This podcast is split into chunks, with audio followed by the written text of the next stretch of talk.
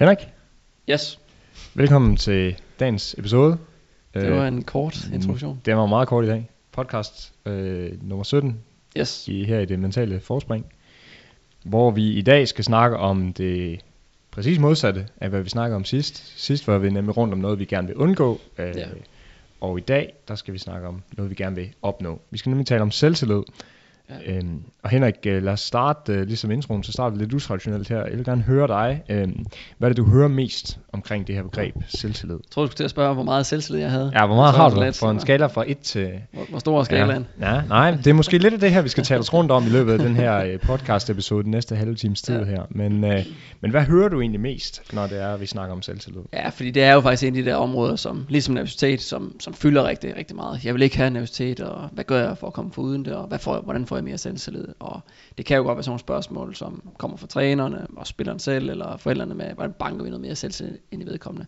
Men når udøveren selv øh, omtaler det, eller den måde, de egentlig bare har det på, så er det sådan, altså hvis jeg bare havde mere selvtillid, hvis jeg bare stolede mere på mig selv, så, så ville jeg være bedre. Alt ville være bedre, jeg ville præstere bedre, jeg ville have det bedre. Øh, og hvis jeg så ikke havde så lav selvtillid, eller var så usikker, og hvis jeg bare ikke tvivlede som på mig selv, så ville jeg altså bare spille meget bedre. Og det er godt nok blevet sagt af rigtig mange udøvere i tv og medier osv., og, og det er sgu også noget, jeg har hørt en del af. Og så, så kommer, i forhold til henvendelser og sådan noget, så er det det der med, at vi skal simpelthen have banket noget mere selvtillid ind i Krille eller Sofia derovre og så videre. De skal have noget mere selvtillid. Øhm, og så, så har man også lidt en forståelse for, at du skal have selvtillid for at præstere det bedste. Ergo, du skal have mere selvtillid, hvis du ikke præsterer særlig godt. Eller du skal have selvtillid for at blive den bedste. Og, og ergo, altså selvtilliden er den afgørende faktor for, om du bliver den bedste. Altså det lyder jo som sådan et objekt, altså nærmest ligesom at købe en bil med ekstra udstyr, ikke? Så det lyder som noget, du ligesom eftermonterer på spilleren og siger, okay, nu har du altså fået den her portion selvtillid oveni, og så, så, Ja. har, så har du det ekstra med. Men er det det, det er? Er det et objekt, eller øh, hvad, hvad, hvad skal vi kalde det her? Ja, det, er jo, det, er jo, det er jo super interessant, fordi at, øh, vi har jo prøvet at have selvtillid. Jo. Og alle, som har prøvet at have selvtillid, og meget selvtillid, er sådan lidt, det var fedt, og det var godt, og der var jeg måske også rigtig, rigtig god. Så det er jo noget, man efterstræber, og det er jo sådan lidt et objekt, at ja, det kan jeg godt tage ind, fordi at det gør mig til bedre udgaver. Enten har man det, eller så har man det ikke. Og det, det ved jeg faktisk egentlig ikke, om alle går og tænker det, enten har jeg det, eller så har jeg det ikke. Men det er faktisk sådan, det er. Enten har man selvtillid, eller så har man det ikke. Altså det kan gå, og det kan forsvinde, eller det kan komme, og det kan forsvinde. Men altså selvtillid, øh, jeg ved ikke rigtigt, om man kan sige, om det er sådan, altså, skal det være godt eller skidt eller rigtigt eller forkert. Ja, det føles godt at have selvtillid, men ligesom sidst også, jeg tror både det var indledning og outroen øh, til, til nervøsitet øh, episoden, det der med, at selvtillid er også bare en følelse. Ja. Og, og den skal ikke være definerende for, er du god eller knap så god, øh, er det her rigtigt eller forkert, men den skal i stedet være guiden eller anvisende til, hvad gør jeg, når jeg har meget selvtillid? Jamen så, så er jeg bare i flow, så kører det bare. Nå okay. Nå, hvad så når du ikke har selvtillid? Jamen så ser vi noget helt, helt andet. Okay, så skal den faktisk være anvist, når vi ikke har selvtillid til, hvad skal vi så måske gøre mere af, eller undlade at gøre. Ja, Ja, så du, men du er også lidt inde på det, øh, det her med, hvad, hvad, hvad det er. Øh, du siger noget omkring, øh, at, øh, at det, er en, det er en følelse, øh, det er noget, øh, ja, det er en, en fornemmelse, man kan have. Mm. Mm. Prøv, prøv at uddybe lidt her. Ja, som sagt, det, det er jo en følelse, som kan komme og gå. Øh, det som selvtid ikke er, det er, at den er ikke dig. Vi kan ikke definere os selv som menneske eller som udøver ud fra de følelser, vi har, eller de følelser, som vi ikke har. Og selvtillid er præcis, ligesom alle mulige andre følelser, herunder nervøsitet, at den kan komme og gå, og du kan have lidt og meget af den. Og så er den også forskellig fra øh, den her klub, øh, hvis man er på første hold, knap så meget selvtillid, med anden holdet super meget selvtillid, øh, andre domæner med familien, hvis man har arbejde ved siden af og sådan noget, der kan man have forskellige former eller mængder af selvtillid, alt afhængig af, hvor man er henne. Så det vigtigste for en udøver er faktisk også at forholde sig til, jamen hvornår øh, og hvordan, altså hvornår får jeg selvtillid, og hvornår er det faktisk, vi mangler selvtillid. Så hvornår er det, du kommer ind og får noget mere selvtillid faktisk. Og det skal vi lige prøve at gøre lidt mere konkret bagefter. Ja. senere. Jamen, det glæder vi os til. Øh, men det er ligesom med nervøsiteten her, der ligger meget definitionsarbejde i det, selverkendelse hos, øh, hos udøveren. Øh, altså, du vil gerne øh, have, at, at, at udøveren ligesom er i, i, stand til at identificere de her kontekst. Klart, ja. Fordi jeg hører også, du siger, det er kontekstuelt, ikke? Altså, det, Ja. det er meget med den sammenhæng, du befinder dig i. Ja. Øh, hvorvidt du er selvtillidsfuld eller ej. Ja. ja, og der, hvis, jeg ved ikke, om jeg lige afbryder, men altså, Godt. altså, sporten, den respektive sport, håndbold, basketball, tennis, man, man så går op i, som er det vigtigste i verden, hvis det ikke spiller på den front, og man ikke har særlig meget selvtillid der, så er det godt nok noget, der påvirker alle de andre facetter af ens liv. Men samtidig så er der så også bare en anden dimension, som næsten er ligestillet med øh, sporten og præstationen, der det er det private. Hvis det ikke fungerer på hjemmefronten og sådan noget, så er det er så svært at kræve og forlange eller forvente nogle af de her toppræstationer. Øhm, ja, det synes jeg egentlig er vigtigt. Og de to ting kan jo godt spille ind på hinanden. Altså, Meget, ja. Ja. Ja, ja, og det, altså det, er, jo- det er selvfølgelig ideelt også, når I begge to øh, flasker sammen, når man har selvtillid ene eller andet sted, men, men, men, men det er lige det, vi skal ind på. Man, nogle gange kan man godt være sådan lidt for, eller blive lidt tilbøjelig til at tænke, øh, jamen vi, så skal vi meget selvtillid på hjemmefronten, og måske også i sporten og sådan noget, og så er det godt og sådan noget. Ja, men er det nu lige reelt set det, øh, at vi skal efterstræbe? Det, det er jeg ikke helt sikker på, det faktisk er. nej. Men altså, hvis man skal ind og arbejde med en udøver øh, omkring øh, selvtillid og de her henvendelser, som jeg også har vist til dig, og vi egentlig også har snakket om tidligere, ikke? hvad sker der med Jesse Lingard? Ja, ikke scoret eller lavet en assist, øh, statistisk set er det ikke så godt. En, eller god en sæson. Ej, en enkelt mål. Et stærkt et af slagsen dog, der, med lidt hjælp fra en dansk målmand, som vi ikke uh, nævner navne på her. Men, men så det, det kommer jo bare fra dem selv af, men specielt også, når der er nogen trænere, mm, ledelsen eller forældrene, som tager kontakt, at vi skal have noget mere selvstændigt vedkommende. Så hvad gør man så i den her situation? Jeg synes for det første, sådan er det sgu egentlig også med alle de mentale områder, altså få præmissen eller betingelserne i orden, fordi at vi efterstræber noget, som ikke er realistisk, og vi ikke rigtig kan opnå. Og så generelt set, jeg tror også, jeg nævnte tidligere, det med præstationsangst. Hvis nervøsitet bliver virkelig alvorlig og kommer over til at være præstationsangst, så skal vi også øh, få normaliseret, hvad det egentlig er, så vi har en reel forståelse for, så udøveren kan sidde og forholde sig til, okay, nu har jeg ikke særlig meget selvtillid, og nu har jeg rigtig meget selvtillid, men hvad er det egentlig, betyder? Altså den her viden, som man skal have, det er noget af det vigtigste at starte med. Og der er det første, man skal i gang med, få præmissen i orden, det er, at vi skal ikke kun stræbe efter at få selvtillid, og selvtillid skal komme og gå, så det er ikke bare det isoleret set, vi skal stræbe efter hele tiden. Men altså, så hvis du har mere selvtillid, så var det, som jeg sagde før, det er, hvordan er det, man får selvtillid. Den er rigtig, rigtig vigtig. Jamen, hvornår fanden fik jeg lige selvtillid? Hvornår havde jeg sidst super meget selvtillid? Og spoileren er selvfølgelig, at jamen, det er posthandling. Det er efter, vi har gjort noget. Altså, vi kan jo sagtens sidde her, eller før kampen og få en pep talk, og høre noget inspirerende i ørerne, og så giver det noget selvtillid midlertidigt, ikke? Altså, fordi det Jo. kan lige så hurtigt forsvinde igen. Men det føles godt, øh, men når vi så kommer ud på banen og laver en fejl, og de ting, som egentlig trigger os og taber vores selvtillid på, så står vi lige pludselig uden særlig meget selvtillid. Så, men hvor kan man så få selvtillid hen? Det er jo, hvis vi gør noget. Det er jo, hvis vi tænker os til noget, eller føler os til noget, eller mediterer os til noget, så har vi selvtillid i øh, den pressede situation ind i kampen. Det er det ikke. Det er først, når vi handler på det. Så efter handlingen får vi selvtillid. Øhm, er det så nødvendigt, den her handling, som man foretager, er succesen øh, en nødvendighed for, at den er selvtillidsopbyggende? Altså handlingen. Det nemme svar er jo at sige, ja det er det jo, fordi at, øh, det kan man jo øh, vurdere selv, eller det kan man mærke selv, at jeg gjorde det her ikke, og det lykkedes, og det er mega fedt, nu virker det. Det er jo også en klassisk ting til at starte med, når jeg har startet nye forløb, nogen hvor sådan jamen det er bare blevet så meget bedre, og jeg har det så godt. Ja, ja, men, men nu, nu ser jeg frem til, at øh, det ikke går særlig godt. Fordi så skal vi jo se, om du reelt set har et eller andet beredskab, mentalt beredskab bagved dig, så du kan gøre det rigtige. Vi er for, for meget fokuseret generelt på resultatet. Det lykkes, det lykkes ikke. Jeg scorede, jeg scorede ikke. Øhm, så det giver mere selvtillid faktisk, når resultatet lykkes. Men jeg vil faktisk sige, at, at når man først kommer ind i det og arbejder med det, at jamen, øh, jeg gjorde det rigtige, men det lykkes ikke, men jeg fortsætter stadig med at gøre det rigtigt. Altså det, det er svært at have en dårlig smag i munden og dårlig samvittighed bagefter kampen, hvis man gjorde det rigtigt, og det så bare var stolpe ud, eller man bare ikke lige mislykkes, fordi ens modstand var super dygtig. Det sidder jeg jo her på den anden side af bordet og tænker, at det må kræve noget af atleten at nå dertil. Uh, altså den der erkendelse af, at uh, nej, det gik ikke som det er forventet, men uh, det, at jeg gjorde det rigtigt, det var, uh, ja, det Ja. ligger i ordet, det rigtige at gøre, og, og, og så få selvtillid, selvom det blev en fiasko. Ja, ja jeg synes jo et eller andet, altså, nogle gange så glemmer man jo også lidt selv, øh, sig selv i sine forløb og sådan noget, fordi der sker så meget og sådan noget, men, men, men det er jo der, mit fokuspunkt er, alle dem her, som siger, Nå, men det gik så godt, jeg havde en assist, og jeg gjorde det og det og det, sådan rent, ja. som man siger til et interview bagefter, hvor jeg sådan lidt, Nå, okay, hvad med alle de andre ting, som er vigtige, de ting, vi arbejder med? Nå, jamen dem der, okay, sådan og sådan og sådan. Altså, så vi går ind i selve processen med at gøre det rigtigt, fordi at vi kan ikke tilstræbe os mål om tre år eller om et år, så sige, vi vil gerne opnå det her. Alle er dygtige til at fantasere sig om, jeg vil gerne kunne det her om et halvt år, score så mange mål, være så afgørende. Ja, okay, men hvad er du så villig til at investere i det indtil da? For det kræver en masse ting, hvor vi ikke lykkes med det, for vi kommer derhen og lige pludselig står og skal sparke samtlige straffespark, hvis man er Cristiano Ronaldo eller noget. Men er det sådan noget, du opfordrer dine atleter til, når, jeg forestiller mig, det er noget, der ligger i begyndelsen af forløbet, det her med, at mm. frem for at man bliver præstationsorienteret, så bliver man procesorienteret. Ja, ja men altså, der er jo selvfølgelig også resultatorientering, Det er klart, det er jo hvor den er så nok den, den er ikke den værste, men den er fin at have, og der er rigtig mange, som siger, at, øh, som kommer fra et rigtig godt sted og siger, jeg har lavet nogle målsætninger til den her sæson, og det er de her, ikke? Og så sidder man og håber, og måske også venter forgæves nogle gange på, at, men hvordan skal det lykkes der? Altså ja. selve procesorientering, som du siger, ikke? hvordan skal det lykkes at komme derhen? Og øh, ja, jo, den er der selvfølgelig mange, der negligerer, øh, men det er også derfor, der er mange, som så ikke opnår de her mål, når man så sætter mål. Øh, men, men mit fokus er bare meget naturligt, at, at vi arbejder med de her ting, så det er jo min opgave at holde styr på de ting, vi har siddet og snakket om, vi er gået i dybden med, hvordan gik det med de ting, og det skaber jo selvfølgelig også en yderligere refleksion for dem, og også at det er det, de skal lave til deres hjemmearbejde, øh, med processen i det. Oplever du nogle gange, at, at de atleter, du arbejder med, bliver presset af yderligere omstændigheder øh, i, i henhold til at blive præstationsorienteret mere end procesorienteret? Jeg tænker, det er jo elitesport, så der er jo nogen, der forventer, Ja, det er, at, at du scorer x antal mål, hvis du angriber Ja. for eksempel, eller ja. at du når en vis øh, rangering på, på verdensranglisten, Ja. hvis du spiller tennis, eller Ja. hvad, hvad ved jeg. Ja, om, om, og det er det. Altså, det er bare sådan, det er, og hvis de bliver interviewet, så er det også det, de skal forholde sig til. Så vi kan ikke undgå det område der.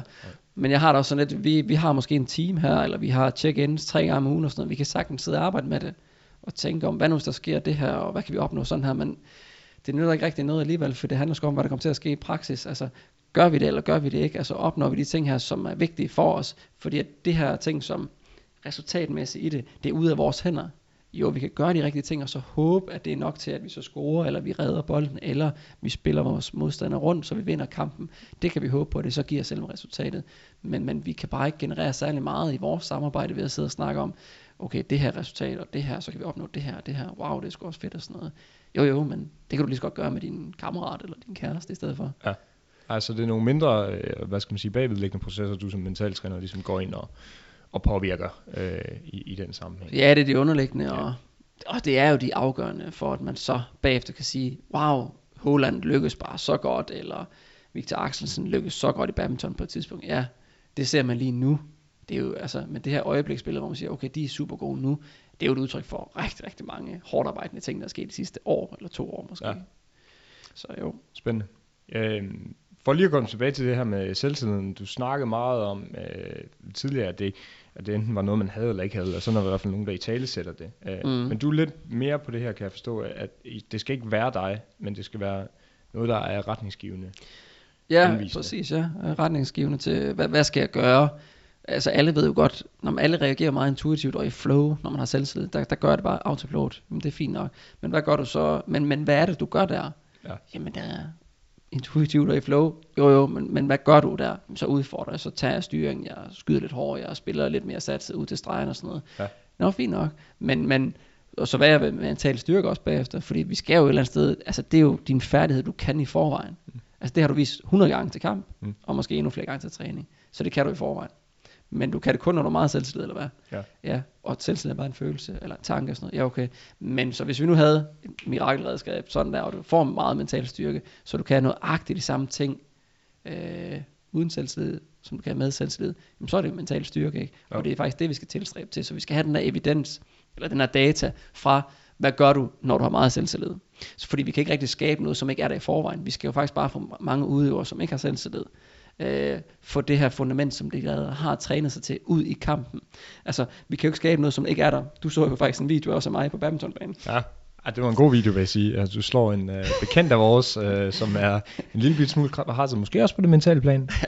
Han ser, øh, ja, men, øh, Men, men altså, jeg, jeg kan jo ikke få noget, altså jeg er jo enormt dårlig, ikke? Altså, altså jeg kan jo ikke skabe noget, noget mere end det, jeg egentlig bare kan jo, uanset om jeg har lidt eller meget selvtillid. Altså, så, så, så, så en udøver, som præsterer på det høje niveau, det er jo oftest eliteudøver, som jeg også arbejder med, så vi ved jo godt, hvad deres niveau egentlig er, og det skal vi bare, og der har jeg meget selvtillid, og så fire kampe har jeg ikke det, Nå, men så skal vi jo bare tage fat i det, fra vi har fra selvtillidsperioden, og få det ind til, når vi ikke har selvtillid. Og der er det bare i meget små skridt, man skal ind og arbejde med, hvordan kan vi prøve at inducere nogle af de her handlinger, så du gør, når du kan selvtillid. For det er jo det der, vi kommer ud af komfortzonen, og så skal gøre noget, som føles usikkert og svært.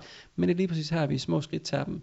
Øh, jeg, jeg tager hånd om dem, og så prøver at lave de her handlinger her, fordi at så bagefter, sjovt nok, altså posthandling, bagefter kommer det så til at give noget selvtillid, uanfægtet af, hvordan resultatet så er det. Ja, øh, men der snakker du også lidt om den her mentale styrke, der skal til at ligesom have modet, om man vil, om man vil øh, til at fortsætte med at udføre de her handlinger, Mm. hvor i at de skal være uanfægtede, og resultatet skal de ikke give dig øh, selvtilliden tilbage. Ja, Øhm, men lad os lige, altså mental styrke er jo, ja det, må det, jeg det, sige, er et ord, vi bruger meget, ikke? Ja, Øh, lad os sige, snakke der- om det. jeg må lige sige, det der med, Kom øh, med det. så kommer selvtilliden tilbage, Mm.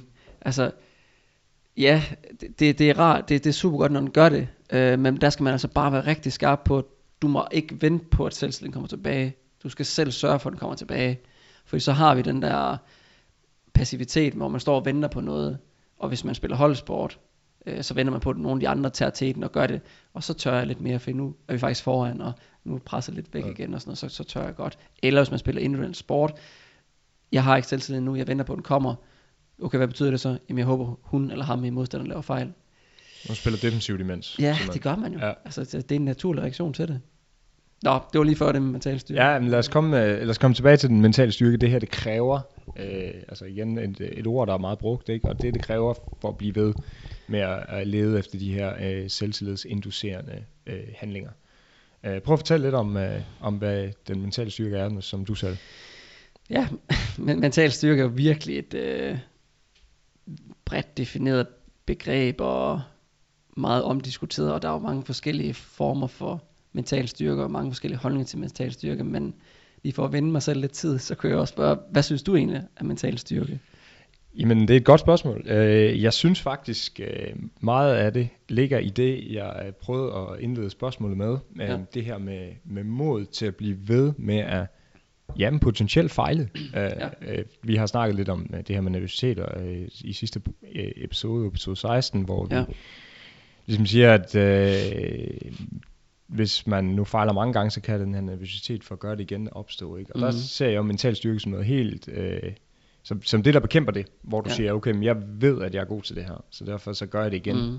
Og så ja, kigger, det, så kigger det 10 gange, og der er 10.000 ja. øh, mennesker, måske mere, ja. der kan se, at det kigger hver gang, men jeg ja. gør det alligevel. Ja. For jeg ved, at det lykkes på et tidspunkt. Ja, og det der, synes jeg er mental styrke. Og derefter de der fejl, som du siger, så er nervøsiteten startet, og selvtilliden er fjernet, og alt det mentale er presset.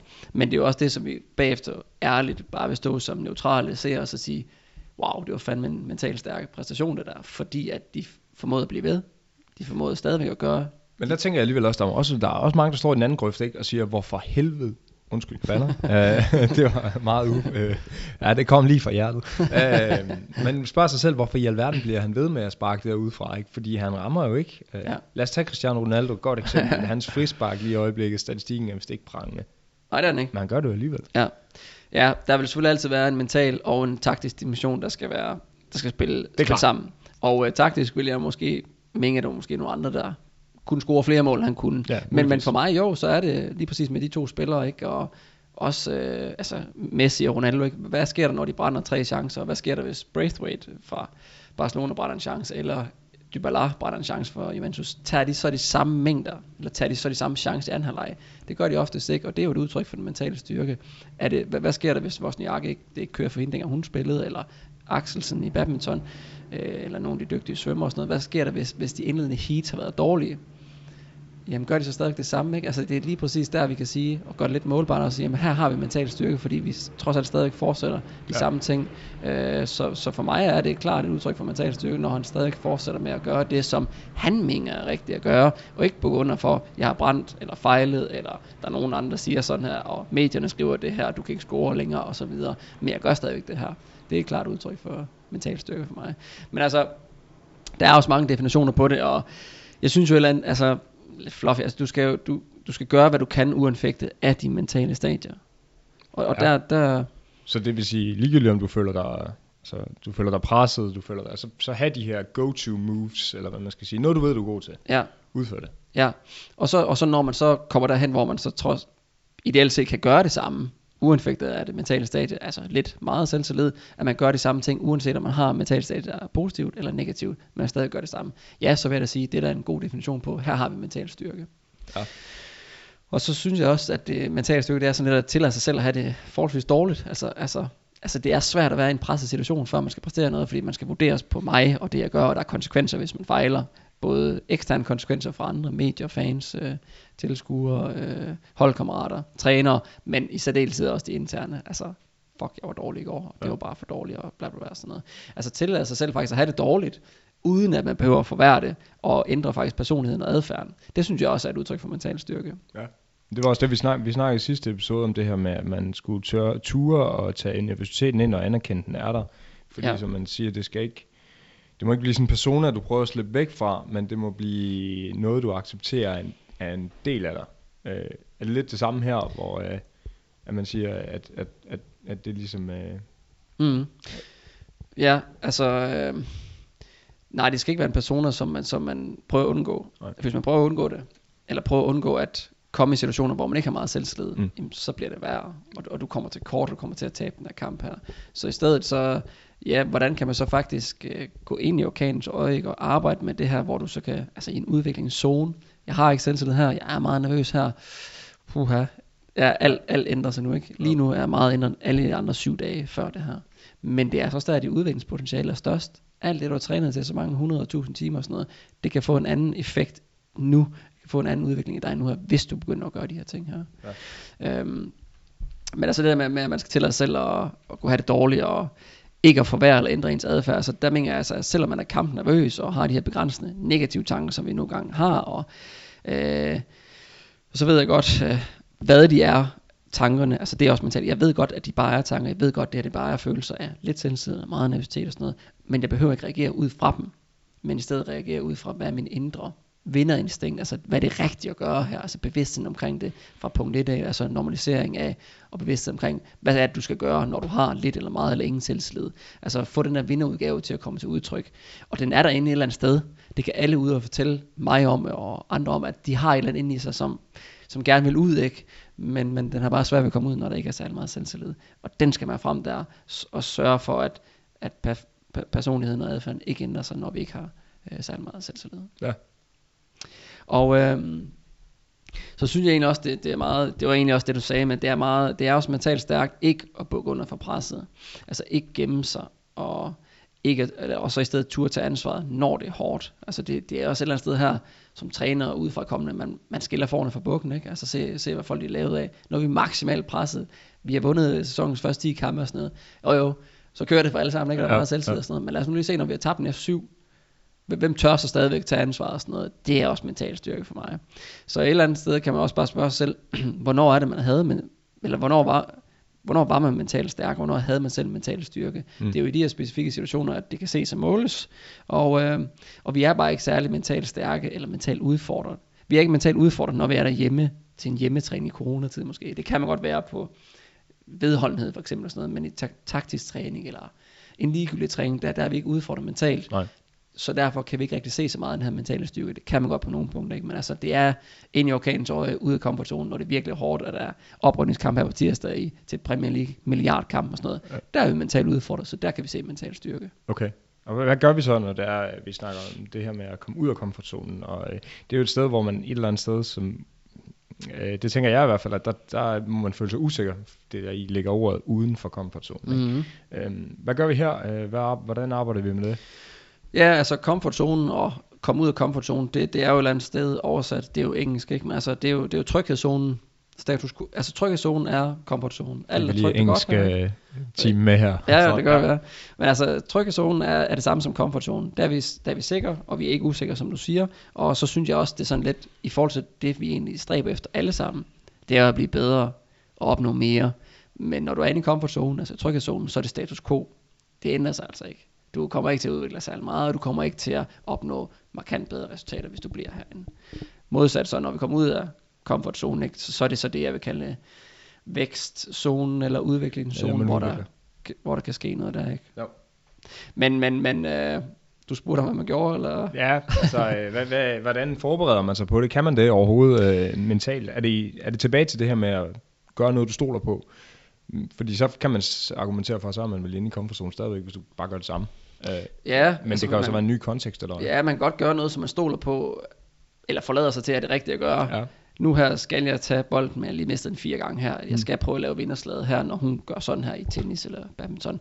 Men, men man stoler ikke rigtig på det, og det er usikkert, og der er en stor risiko for at fejle og sådan noget. Men stadigvæk gør det. Ja. Altså det, det, så, jo, så er det ude af komfortzonen. Så man kan sagtens definere de to begreber, sådan med, hvad sker der inde i komfortzonen med tryghed og sikkerhed, og man skiller sig ikke ud, og man synes, det er fint nok. Øh, men man fortryder også bagefter, fordi Ja. man ændrer ikke rigtig noget. Man undlader at vise og sådan noget. Men også når man kommer ud af komfortzonen, så er det også at forsøge nye måder at lykkes på. Og man handler til ubehaget. Ja. Og det er så svært. Det lyder så nemt, ikke? Og det der, det er meget nemmere sagt end gjort. Ja. Og jeg, jeg siger det altså til rigtig mange. når vi sidder, jamen det er rigtigt, ja det er rigtigt, det er der skal ske, og sådan noget, hvor jeg sådan lidt, det er godt at se, at du sidder og nikker, og vi er enige og sådan noget, fordi så skal vi ud og prøve at praktisere det, men husk nu lige på, det er meget nemmere sagt end gjort for mig, for jeg sidder ikke ude i komfortzonen, jeg skal ikke ud i komfortzonen, når Nej. vi sidder og snakker om det kring det mentale i din præstation i morgen. Nej. Så det er dig, der kommer til at stå ind i det her blæsvær i morgen ude Ja. i komfortzonen. Let, lettere sagt end gjort, men nødvendigt for Det er det. udviklingen. Det er det, ja. Ja. I hvert fald, altså du kan jo sagtens udvikle også, uden at du helt skal ud af komfortzonen, men, men hvis du undlader at komme ud af komfortzonen, så, så når du bare ikke nok. Og det ved man godt bagefter, når kampen er færdig, eller sæsonen er færdig, eller karrieren er færdig, at jeg kunne godt have opnået mere, og den gør ondt i maven bagefter. Er der nogen, der trives mere øh, med det, at komme ud af komfortzonen end andre? I din Ja, optik? det er der. Jamen det er der, men, men jeg vil lige sige, at jeg synes, det er lidt af det samme, at når man først evner at blive skubbet, eller tvinger sig selv ud af komfortzonen, så kan det også godt være snebolden, der Ja. begynder at rulle. Ikke? Altså at, at så kommer vi derud, og så vender vi os lidt til at komme ud på den anden side. Det er det samme som at starte op efter en hård, eller en, en, en blød øh, off-season, hvor man ikke rigtig laver noget. Det gør sgu lidt ondt at få syre i musklerne, og skal til at i form igen og sådan noget. Jo. Men jo mere du gør det, jo mere vender du også til det. Ja. Og det er det samme også med at komme ud af komfortzonen. Altså, jo mere vi gør det, jo mere bliver det også øh, naturligt at komme ud af komfortzonen. Men omvendt også, jo mere vi så ikke kommer ud af komfortzonen og bliver inde i komfortzonen, jo mere kommer det også til at ske i fremtiden, fordi så kommer vi ikke til at gøre det. Så det er en øh, klokkeklar opfordring, du har øh, til alle atleter, du både arbejder med og ikke arbejder med, der hedder, at man skal, ja, det er jo ikke fordi, man skal prøve at gøre noget nyt, men du skal i hvert fald, man skal på en eller anden måde embrace det her med at gøre noget, du ikke er kendt med.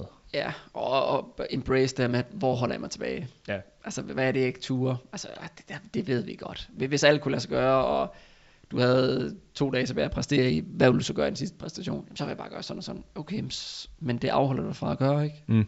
Det skal vi så i gang med at gøre. Så Super. tilbage til selvtillid. Ja, det synes jeg. Uh, det var en uh, lidt lang afstikker der til uh, comfort zone og udvikling. Uh, så måske er det et podcast i sig selv uh, i fremtiden. Ja, det kunne sagtens være. Ja, det synes jeg, det lyder lidt til. Uh, nå, men uh, selvtillid, uh, det er den her størrelse, vi alle sammen kender. Det er følelsen, vi alle sammen uh, kender, uh, garanteret. Uh, det er jo en følelse af, at man, man er næsten flyvende. Altså, øh, Ja. ja. man, man kan alt. Øh, og man er ikke nervøs for, at det næste, man gør, uanset om det ligger inde eller ude for comfort zone, som vi lige snakker om, Ja, så er man faktisk ikke i tvivl om, at det skal sgu nok gå. ja. Ja. Øh, Man kører bare på. ja, det er det. Kan den bevares, den her følelse? Jamen, man stoler bare på sig selv. ja, det der. Ja, nej, den skal jo ikke bevares. Altså, altså, vi skal lade den være, hvad den er. Men altså, selvfølgelig er det ikke sådan noget, man skal... Altså, hvis den er der, super fint, men man gør det samme. skal ikke modkæmpe den. Skal ikke modkæmpe den. og, og det er fedt at have det, og man, man, man kan lave nogle uforudsete ting og sådan noget, når man er meget selvtillid, og det skal man også bare embrace, ikke? Altså, og så køre det ud af. Men det er lidt en udfordring, udfordring, at der er så mange gange, eller mange eksperter og guruer og stjerner og mentaltræner, sådan, som, som fejlagtigt udtaler, at jamen, det er de vigtigste årsager til, at en spiller lykkes, at de er meget selvtillid, eller at de faktisk ikke lykkes, på grund af, ikke er særlig meget selvtillid. Men det korte svar er jo selvfølgelig, jamen selvtillid er vigtigt, og, og det kan også godt gøre, at man kommer til at lykkes eller ikke lykkes, men man må bare ikke se det isoleret set, at, at selvtillid er en afgørende faktor for det. Og problemet det sker så ved, når udøveren står kampdag, øh, altså der, hvor de mangler selvtilliden, øh, og så står de ude på banen og ikke har selvtillid, og dernæst tænker, øh, at der tænker de så, eller endnu værre, så ved de så, at der er noget galt, fordi jeg har ikke selvtillid ikke? Hvor er den henne? Jamen, hvor den ikke? Ja, ja. Og fordi at de har en bevidsthed omkring, at jeg skal have selvtillid for at kunne præstere. Ja. Det, det er saftsus et stort problem, fordi at, så kommer man jo til at have, når man har bevidstheden med det, så kommer man også til at tænke, at det er ikke så godt det her. Jeg skal til at have noget mere selvtillid nu. Jo, jo, men I står 2-2 nu. I, du, skal, altså, Ja, ja. Du, kan ikke, du kan ikke bruge tid på det der. Du skal til at gøre de ting, som jeg forbereder på i stedet for. Så problemet opstår først der, når at, at de ikke opnår det, som de føler er nødvendigt, altså meget selvtillid. Og dernæst opstår der så et nyt problem, at de så enten banker selv i hovedet over, at de ikke har det, eller de så afventer og bukker under på, og venter på, at nu kommer der noget selvtillid tilbage, ikke? fordi de andre tager til den. Ja. Øhm, og den, den måde, man så prøver at komme frem til det, alt sammen det foregår ind i hovedet. Og i kampens side, så kan en udøver bare ikke øh, bruge tiden på at kæmpe med alt det inde i hovedet. Det, det skal være det, der sker ude på banen, som skal have vores fokus. Og, og det er heller ikke det, der kommer til at generere en ægte selvtillid, at man lige har stået. Det er der mange, der gør sådan også, at prøve at tale sig selv op og sådan noget. Og det, altså, hvis det virker, så er det super fint, men, jeg, men det virker bare ikke. Altså, det, og det, det bliver et kontrolredskab, og det skal vi sgu egentlig væk fra, men der er mange, der bruger det som redskab til, at så kan jeg lige tale mig selv op, så kan jeg lige Ja. lave nogle små handlinger og sådan noget, som kan gøre mig lidt, det er sådan en pseudo selvtillidsstige, at så kan jeg lidt her, og så, og det lykkes også nu, og nu tør jeg så her fire og et halvt minutter efter, så tør jeg så gøre det nu. Jamen, så har vi misset fire og et halvt minut, som er super vigtigt i kampen. Ja. Øhm, ja, og det sjove er, det er egentlig også, når man spørger en udøvelse til, hvad der skal ske, når de, når de er på banen, og så, og de så ikke har selvtilliden, for jeg siger jo, du kommer til at miste den. Altså, vi bliver nødt til at forholde os til også worst case scenario. Du kommer til at miste den fuldstændig i morgen, ikke? Hvad skal Jo. der så ske? Så skal jeg bare, jeg skal være mere ligeglad. Ja, igen, ikke? Altså, Får så, man selv, jamen det får du vel ikke tilbage af. Altså, Nej, det gør du ikke, og det, det er også et uopnåeligt mål. Altså, jeg skal have meget selvtillid. Jamen, du kommer til at miste den, og du kommer ikke til at have det hele tiden, men, og så står man et problem der. Nå, men så skal jeg bare være ligeglad, når det er, jeg ikke har den. Ja. Nej, det kan du heller ikke opnå. Altså problemet er igen, præmissen og betingelsen er helt forkert for, hvad der skal ske mentalt. Og du kan bare ikke opnå at bare være ligeglad på banen, eller ikke tænke noget og sådan noget. Og det er det, man sådan, i hvert fald inden for den filosofi, jeg også praktiserer, og også mange andre psykologiske tilgange, det man kalder dead man goals. ja. Ja, altså, prøver at uddybe det. Uh, Deadman Goals, det, er- det er jo et flot navn, kan man sige. Det er noget, Ja. man kan huske, ikke? Uh, Og der får man den gode oversættelse, som er dødmand, dødmands mål. Ja, der er en til engelsk lektion længere her. Der er nogen, der hørte efter fald. Ja, det er stærkt. Men altså, det Forklar er, lige lidt om det. det, altså et deadman goals er noget, som du ikke kan opnå bedre, eller en, en død mand kan opnå. Det vil sige, en død mand kan sagtens opnå ikke at være nervøs, ikke at tænke, ikke at føle, bare være helt ligeglad, være uberørt og sådan noget. Ja. Men du kan ikke, Christian. Nej. Død man kan sagtens, men hvis du opsætter nogle dead man goals for you, så bliver det et problem, for du kan ikke opnå dem. Jeg skal bare ind og være ligeglad, jeg skal bare ind og have selvtillid, jeg skal bare ind og have overskud. Ja, det bliver svært. Ja, Det bliver rigtig, rigtig svært. det kan jeg faktisk godt følge. Ikke? Så her er det meget, øh, i stedet for at have de her deadman goals, målsætninger, som man indledningsvis har, og så går man lidt til udøveren og siger, det skal vi lige lave en lille smule om, så går man væk fra de her ikke målsætninger. Jeg skal ikke tænke, jeg skal ikke føle, jeg skal ikke øh, mangle det her og sådan noget. Jamen kan vi prøve at konvertere det til noget andet, som vi faktisk kan styre? Altså, hvad vil du i stedet for? Jeg skal det her målsætning i stedet for. I stedet for, så konkret eksempel kan du sige, jeg skal bare ikke tænke noget. Jeg skal bare ikke føle noget. Jeg skal ikke øh, føle selvtid. Jeg skal ikke tænke noget. Jeg må ikke de her ting, ikke? Nej, men okay, lad os gå væk fra de målsætninger til, Ja. jeg skal fokusere på det her, jeg skal være opmærksom på det her, jeg skal gøre det her. Det kan vi da styre, Jamen, men det er også anvisning til, hvad skal vi så gøre i stedet for? I stedet for, at vi står inde i hovedet, jeg må ikke det her, jeg må ikke det her, jeg må ikke det her. I stedet for, jeg skal det her. det er jo egentlig også en sjov ting, det her med at lave målsætninger, der indbegreb, indbefatter ikke. Så kommer man lidt tilbage til at undgå, i stedet for, at Ja, man kunne også bare, i stedet for at undgå negativt, kunne man jo reagere positivt. ja. Altså det, øh, det lyder jo egentlig logisk, når du siger det. Øhm, de her skal-målsætninger, øh, er det mentale eller konkrete emner, du øh, typisk øh, sætter op, øh, eller hjælper dine atleter til at sætte op? Ja, jamen det er begge dele. Altså, altså det er, øh, jeg vil, jeg vil øh, løbe hurtigt tilbage. Jeg vil, jeg vil øh, prøve at spille hende lidt mere rundt i, på banen. Jeg vil, jeg vil gøre det her, jeg vil fokusere på det her. Jeg skal kommunikere sådan her, jeg skal vise mig sådan her. Min, jeg skal rejse mig lidt mere op med min attitude, jeg skal vise vinder ting og sådan noget. Altså det er det her, jeg skal, fint nok. Altså det er jo også, som du siger, positivt lavet, ikke? Jo. Og, og vi, det er jo inden for egen kontrol igen, hvor de andre ting, som er det mentale, altså det er uden for kontrollen. Det er øh, spændende. Øhm, det her med manglende selvtillid, er det, noget, øh, er det et stort problem? Er det noget, du oplever meget hos øh, dem, du arbejder med? Øhm, Ja, ja. Det, man, man, man bliver fristet til at sige, ja, det er et stort problem. Altså, men jeg synes alle, jeg, jeg siger i hvert fald altid, jamen du har ikke noget problem. For det har vi faktisk oftest ikke, men vi har nogle udfordringer, som, som vi ikke har lært at håndtere endnu. Men man kan godt blive fristet til at sige, ja, at øh, det er et stort problem for, for danskere og sådan noget. Fordi man, man arbejder med, med mange danske udøvere, og man hører omkring, uh, han har ikke særlig meget selvtillid der, og man kan vi få noget mere selvtillid her. Og de siger det også selv, at jeg har mistet selvtilliden, jeg skal tilbage, back on track. Så man er lidt fristet til at sige, ja, men altså, det, det, det, det er jo noget, der sker for alle udøvere, Ja. ja. uanfægtet hvor man så er i karrieren, eller hvilke spillere det er, man arbejder i. Nationalt eller internationalt. Jeg synes jo, i nogle, i nogle kredse, øh, i, øh, nu er vi, det er jo ikke nogen hemmelighed, vi begge to har studeret idræt, og Ja. i nogle idrætskredse er der, øh, er der en snak om den her jantelov-kultur, som vi kører i Danmark, og hvor øde- ødelæggende den er for, øh, for mange øh, hvad skal man Ja. sige, ting, man kan bruge positivt i sporten. Ja. Øh, eksempelvis øh, overdreven selvtillid. Ja. Øh, men du siger så, at, at øh, det er ikke noget udlandsk øh, øh, atleter er fritaget for, så det er ikke noget dansk øh, fænomen, det her med... Nej, der er ikke nogen, der er fritaget her. Nej, altså, det er ikke forbeholdt Danmark at have det. Men, Nej. men det kan man jo godt tænke lidt, det er, fordi at de lavede noget helt andet i USA og sådan noget. De tror bare mega meget på dem selv og sådan noget. Der er sådan en anden retorik omkring det, ikke også? Altså, man, Der er en helt anden retorik, ja, man, det er nemlig det, det handler om. Man kommunikerer meget... Øh, jamen, det bliver lidt præstationsorienteret, når vi snakker USA, synes jeg. Men, men, Ja. men det er meget sejrene, der bliver kommunikeret og fokuseret på. Ja, og de er også vokset op i en kultur i USA og andre steder, hvor man skal sælge sig selv. Ja. Altså, altså, altså jeg, jeg ærligt ikke så oplevede faktisk, da jeg selv læste i USA, hvor sådan lidt, alle dem, jeg gik i klasse med, der var sådan lidt, hold kæft, nogle atleter, ikke? Ja. Performance athlete, med det og det og det og sådan noget. Men da vi så kommer ud til nogle af de der situationer, hvor sådan lidt, så var man jo bedre end stort set alle af dem. Og så var man så, ens egen ting var, jamen sådan spillede okay, og så, ja. altså, vi er så ydmyge i Ja. Danmark stadig. Men jeg synes ikke, vi skal lave det om. Nej. Altså, altså, vi er som vi er, og det, det, det, det gør os også unikke, og det gør os gode og sådan noget. Ja. Men jeg synes også godt, der kan være lidt med det her med fuck Janne. Altså fuck Janne lov en gang imellem. Det, det synes jeg er fint, og vi skal sgu ture og satse højt og drømme, drømme stort. Ja. Og så stå ved det også. Det, det synes jeg er meget inspirerende, Ja. når man tør det. Jeg synes, det er jo også noget af det fedeste, synes jeg, når man hører om atleter, der siger øh, i en meget ung alder, at "Jamen, jeg vil være verdens bedste, og så er der jo dem, der rent faktisk opnår det. Øh, Ja. Og det synes jeg er noget af det smukkeste, Mm. øh, når de så siger, at jeg sætter bare en højt her, og ja. så Ja, fordi, man, jeg den bagefter. ja, fordi det er jo, det er jo ikke typisk set, at man siger, jeg vil være verdens bedste, når man kommer fra en lille by i Nej. Jylland. Men, men det er jo misundelsesværdigt, når man så tør at sige det.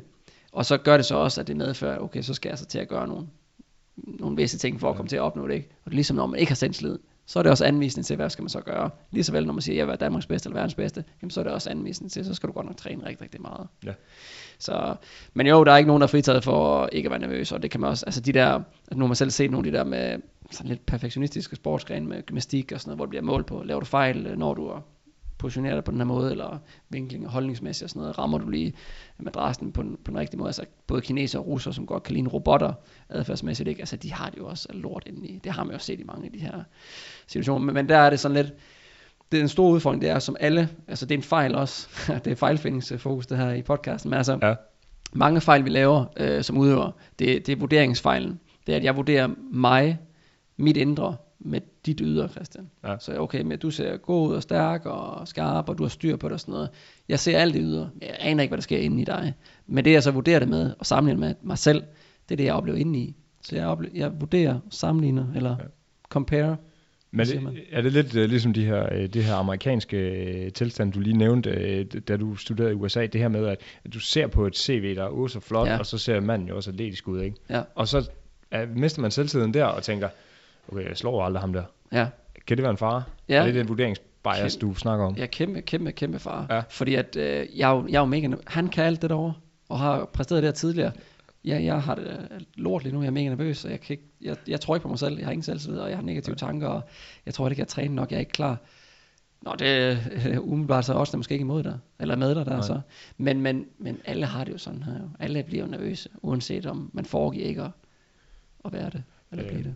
Der, jeg sidder og tænker, at nu kan det godt være, at det bliver lidt gætværk for dig, men, mm. men, Mhm. men tror du, det gør en forskel, de her, altså i, i nyere tider, som vi jo alt andet lige lever i, der er eksponeringen af sportsudøvere langt større.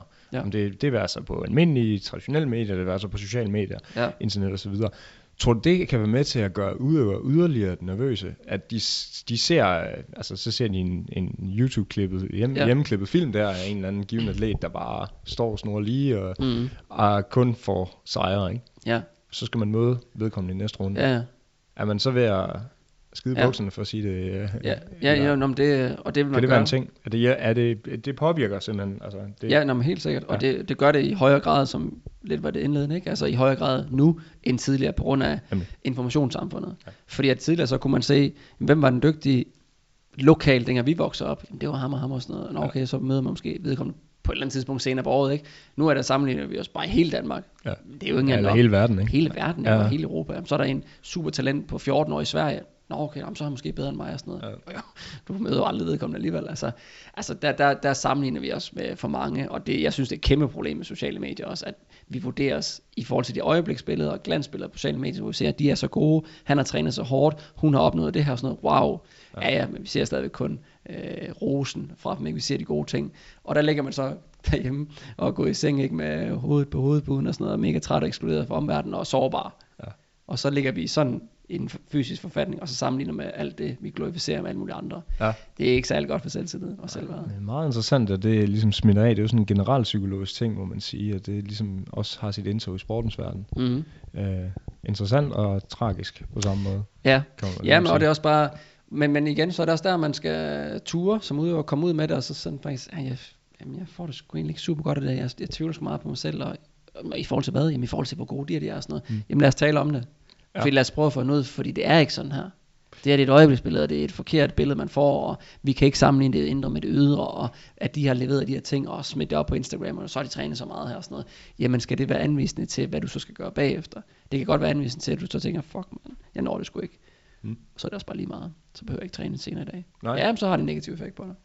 Men så få, altså få det ud og få det trænet om, at, eller slå, få det t- fortalt om det her med, øh, Mm. ligesom med nervøs- nervøsiteten, der, øh, der snakker vi også lidt om, øh, hvorvidt der er der et tabu i at sige, at man kan være nervøs og sådan noget. Er der også et tabu i at sige, at jeg skulle ikke, den er der ikke i dag i selvtilliden, eller. Mm. er, Ja, ja, jamen klart. Altså, men, og det er også i kraft af det, du siger ikke med informationssamfundet, og hvor, hvor får vi viden fra og sådan noget. Men hvad er det, man ser? ja, Øh, hvad er der sport lige nu i tv? Ikke? Der er jo primært fodbold, tænker jeg. ja, det, Hvad, hvad kører mere lige det nu? vist det. Øh, nej, jeg er ikke, øh, så vidt øh, jeg er orienteret, så er det, så er det Så det pænt meget. Det er ikke? ikke Tour de France, starter her i august, øh, Ja. sidste august. Men jeg. anyways, også, jeg, jeg kommer altid til at tænke på Mikkel Hansen, også, som tit i håndbold kommer til at give mange interviews og sådan noget. Altså, Ja. hvad, hvad er det for en slags interview, vi ser? Vi ser altså bagefter, Nå, tillykke, det gik godt og sådan noget. Ja, men og så svarer de jo den standard øh, med, at det var godt, de lige havde en god start og sådan noget. Men vi ser bare, der sker bagefter. Ja, Og så vurderer vi dem også på det, og så, når der står der og sådan noget. Ja, det lykkedes ikke i dag, og det var super ærgerligt, vi skal arbejde hårdere og sådan noget. Men hvad med at interviewe nogle af dem før? ja. En time inden? Ja. Så er det selvfølgelig spørgsmål, om de tør være ærlige og sige, hvordan har de det egentlig? Ja, det, apropos det, vi snakker om med tabu, for det virker faktisk, altså, på mig, som jo også er øh, absolut menig og ikke har noget med, ikke er involveret i elitesport eller har været, så virker det bare som om, at den ærlighed tør de i hvert fald ikke have. Nej, og man tør måske, der, er flere, der er flere og flere, der gør det, ja. og der er flere og flere, der tager bladet Det er fra munden. og så, synes jeg. Ja, det er så. Og det hjælper dem jo også ja. til, til at komme videre derfra. Øhm, men nej, der er ikke, altså, men det er også det, man behøver selvfølgelig ikke stå og sige det til national tv og sådan noget, men, men så sige det der til din bedste holdkammerat, eller din kæreste, eller kone, eller hvem det så er, og snakke med vedkommende, eller få en mental coach, og så snakke med vedkommende om, at det er egentlig sådan her, det er, mm. det der går indeni, og tr- rummer lidt, og trykker lidt i mig, jamen lad os lige få det bearbejdet, ikke, så vi kan komme videre derfra, så det ikke skal gå og tynge dig i kampen. Så fortæl om Det er også en del af den der proces med at ligesom acceptere, ligesom man universiteten accepterer, den er der, så er der også dage, der, hvor selvtilliden ikke lige er der til at starte med. Ja, det er Ja. rigtigt, ja. Ja, det er spændende. Øhm, lad os øh, prøve at tage noget eksempel her. Med, vi har faktisk været lidt inde på det, ikke? men, men mm. prøv at fortælle, tale os lidt igennem, øh, hvad, altså, hvordan ser man ud, når man har selvtillid kontra når man ikke har selvtillid? Ja, altså nogle af de eksempler, som jo kan være, altså ja, en klassisk dansk spiller, som, som ved, at modstanderen, som de møder, er ungdomslandsholdsspiller, eller kåret til års talent, eller superdygtig, eller fået en kontrakt i en stor klub, og, og så videre, og så videre. Eller man møder en, som bare er højere seedet, end, end, end jeg er, og vedkommende, der er højere seedet, har leveret store præstationer tidligere, og ligger så og således på ranglisten, så derfor er de favoritter.